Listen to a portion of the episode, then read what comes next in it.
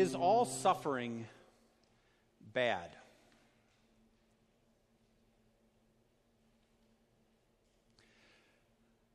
I don't know about you. I'm, I'm, I'm kind of glad living in the South that some people suffered, and as a result, they came up with the idea of air conditioning so that I wouldn't have to suffer in the middle of summer.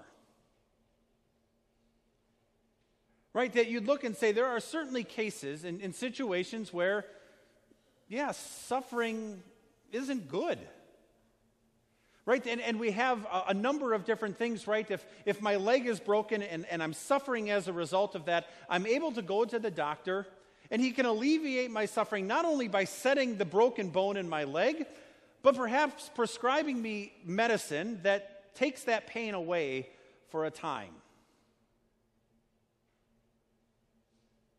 however we also live in a culture and in a society that seems to try to avoid suffering at every corner.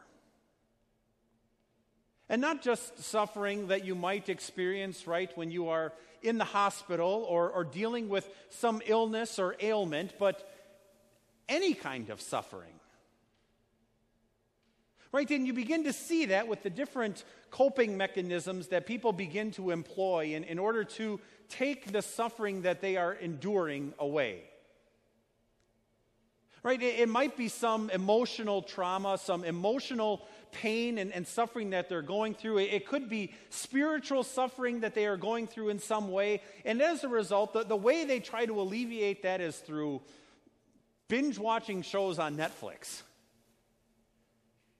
right? By, by, by taking their mind and doing something in order to take their mind off of what they're going through. They can turn to drugs and, and alcohol, right? Those things can, can be good, but they can also be used for, well, for bad as, as people try to alleviate suffering. Number of things that as you look at the world around us, it seems as though people abhor the idea of having to suffer. In the Netherlands, just getting old and, and having to deal with some of the suffering that comes with, with being old can be, be solved with euthanasia and assisted suicide. Perhaps we've experienced it in our own circle of friends or in our own family, people who were, were suffering and decided that the only way out of that suffering was to take their own life. Right? You can look around us and you will see a, a society and a culture that seems to say if you are suffering, there is a drug, there is an, an, action you can take, there is something you can do because the last thing we want is to suffer. Which gets us to the point of having to ask the question is all suffering bad?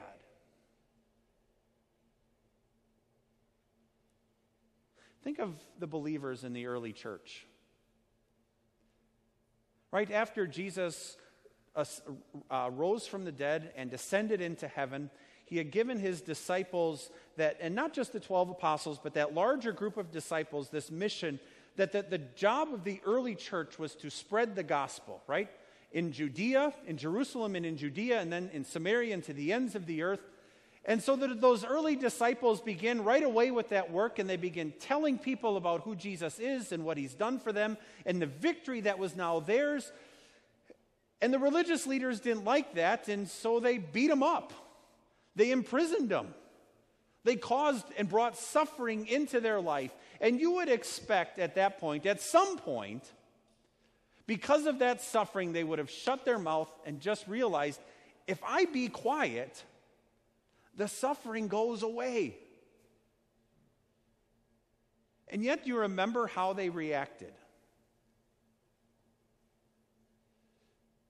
They rejoiced they rejoiced in suffering because, in their minds, it meant that God had chosen them to be his children because, after all, as God's children, they were now suffering the same way their Savior was. They were suffering because they bore the name of their Savior, and as a result, they saw that suffering as good. Or think of the Apostle Paul right? He, he, you think of all the different things that the Apostle Paul suffered in his ministry as he proclaimed the gospel, right? And in, in, in one of his letters, he, he goes through and he talks about all the things that he endured and, and the suffering that he went through. In fact, at one point, he prays to, to God and says, God had at least given him some thorn in his flesh, some type of suffering. It might have been something physical, it could have been something emotional or spiritual. We're not ever told what that thorn in the side of Paul's flesh was, but it was something that obviously brought Paul suffering. And, and what Paul prayed for, Lord, was, was take this away.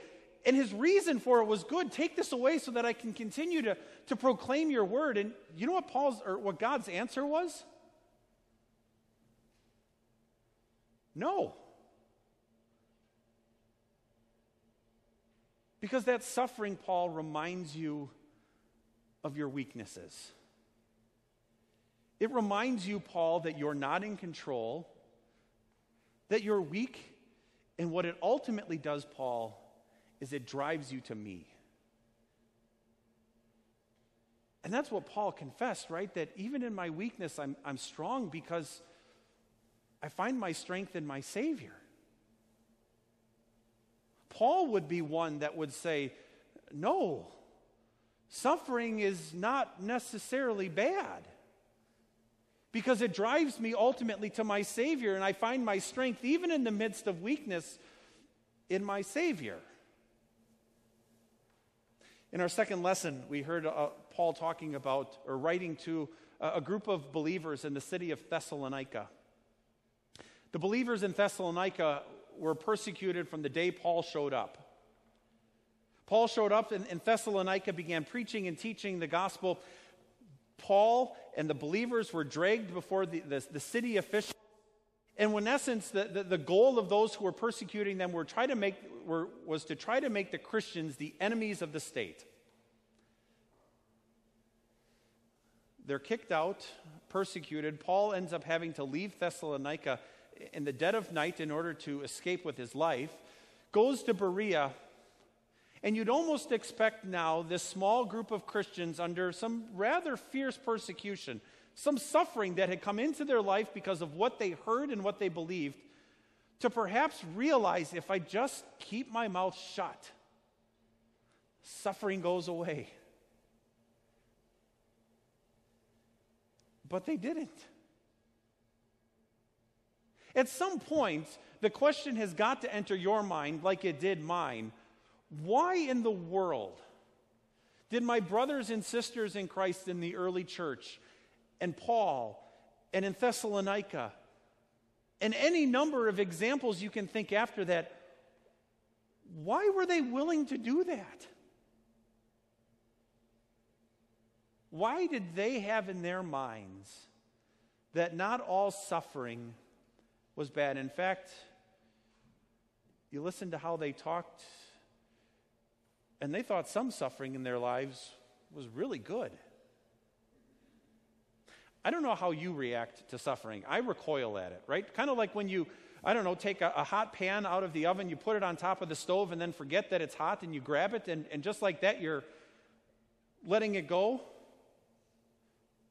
Right? That you, you get a little bit of suffering in, in, in my life, and I'm, I'm, I'm not, I don't like suffering.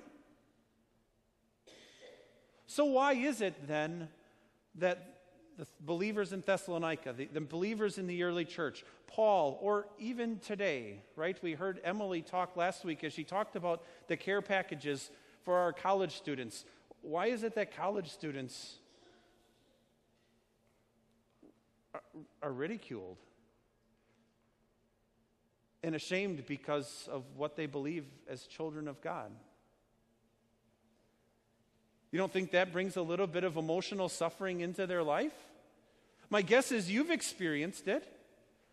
Right? As you work and interact with people, whether you're at, work or in your neighborhood or at home or with friends, right? As you talk about the things that you believe and hold close and dear to your heart because of what God has done for you, and the things that the Bible says, it's likely going to bring suffering at some point into your life. And the temptation is going to be there,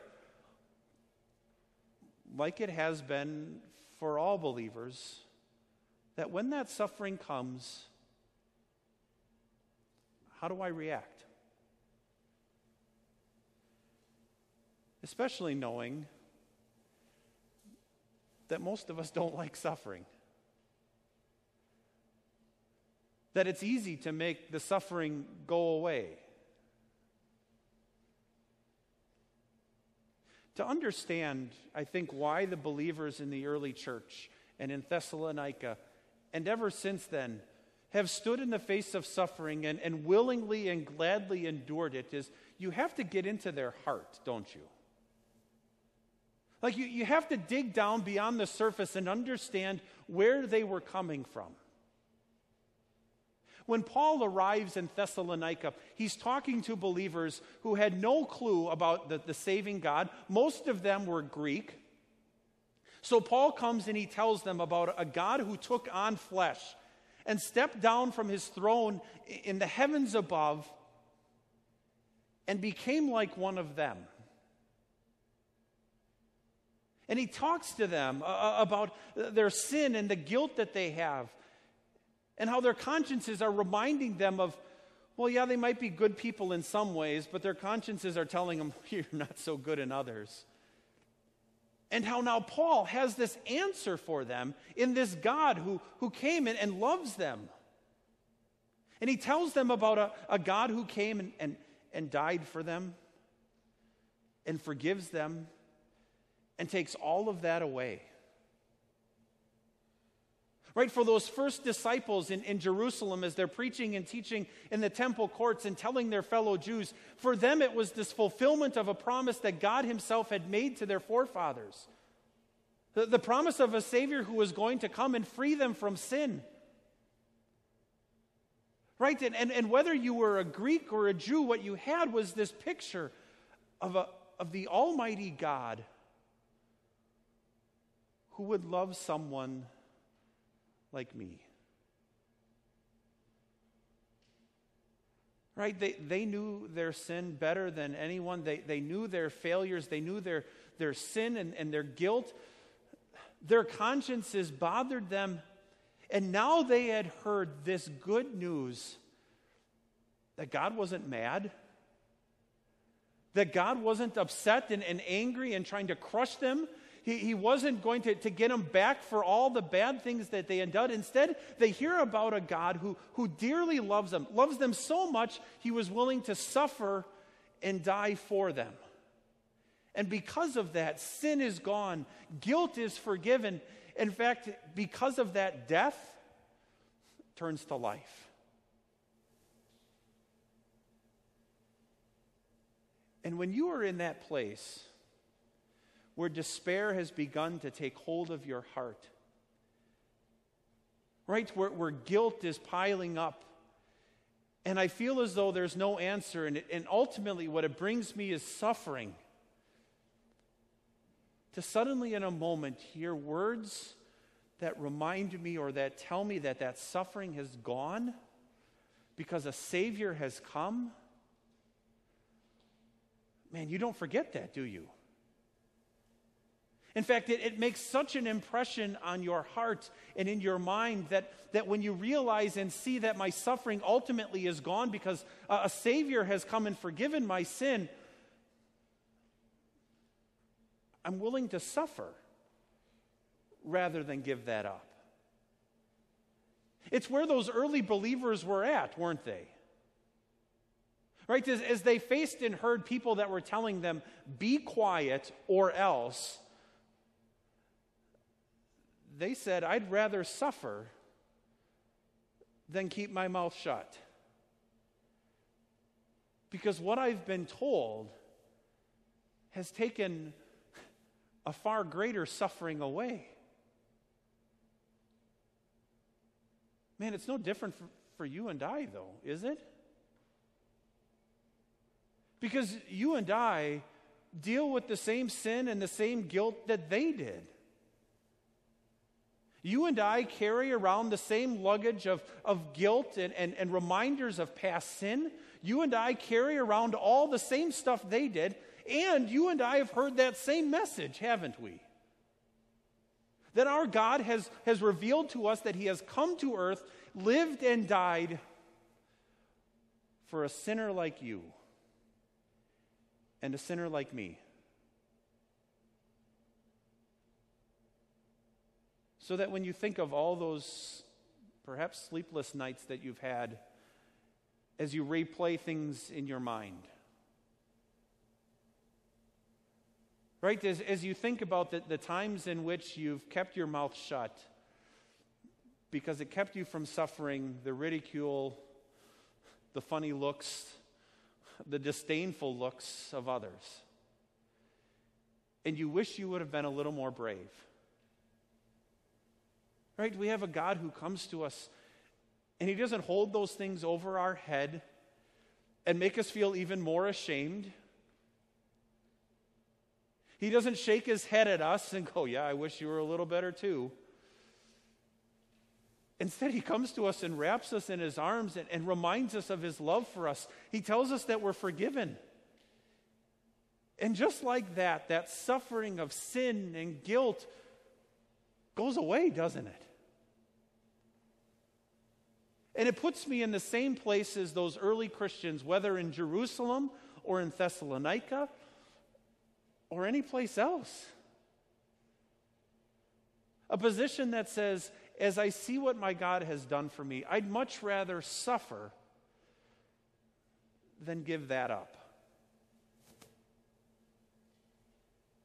And then we hear where Paul goes next in his letter to the Thessalonians, right? As he's encouraging believers who are persecuted because of, of what they believe and hold dear to their heart, he says, Don't forget that, that one day your Savior is going to come back and he's going to make that suffering go away permanently.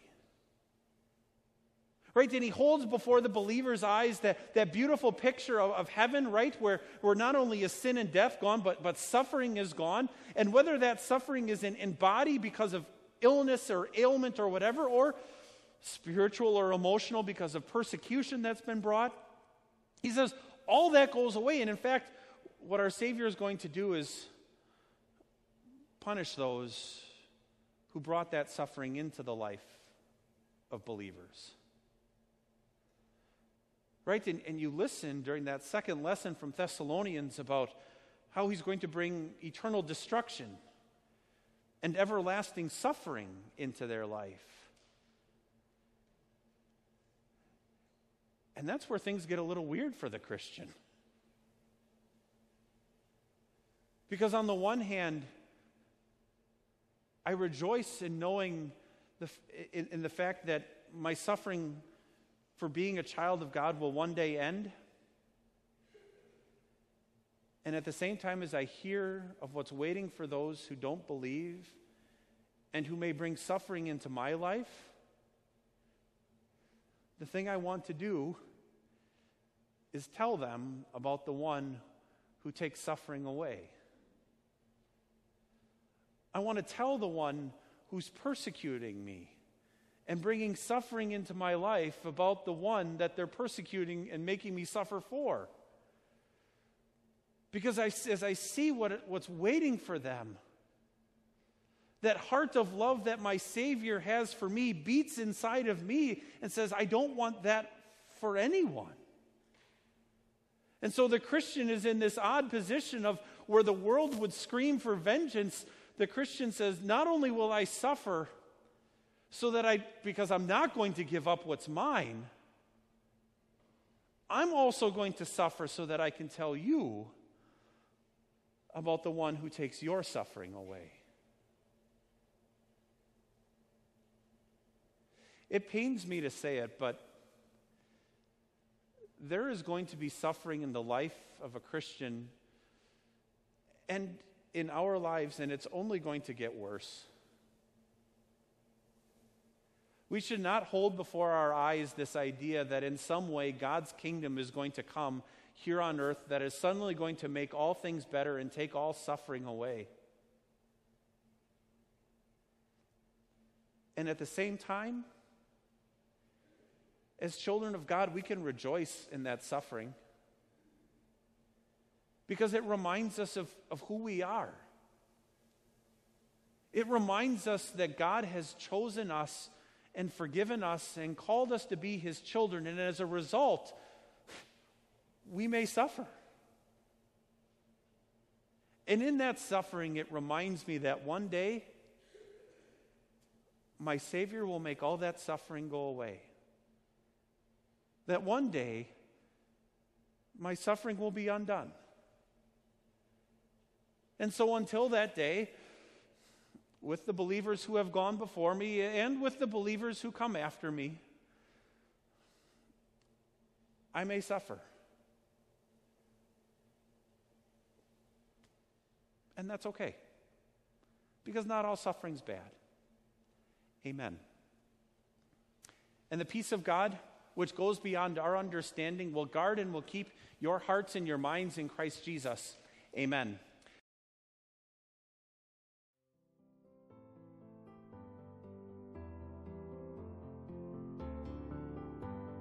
Our Savior Lutheran Church is located on the south side of Birmingham off Highway 280.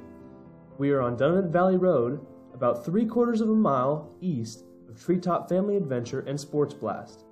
Our Sunday services begin at 10:15 with Sunday school and Bible class at 9 o'clock. We welcome visitors and hope to see you soon. For more information, please visit our website at oursaviorbirmingham.com. Click on Sermons at the top of the page for a copy of today's service folder. You can also find us online on Facebook,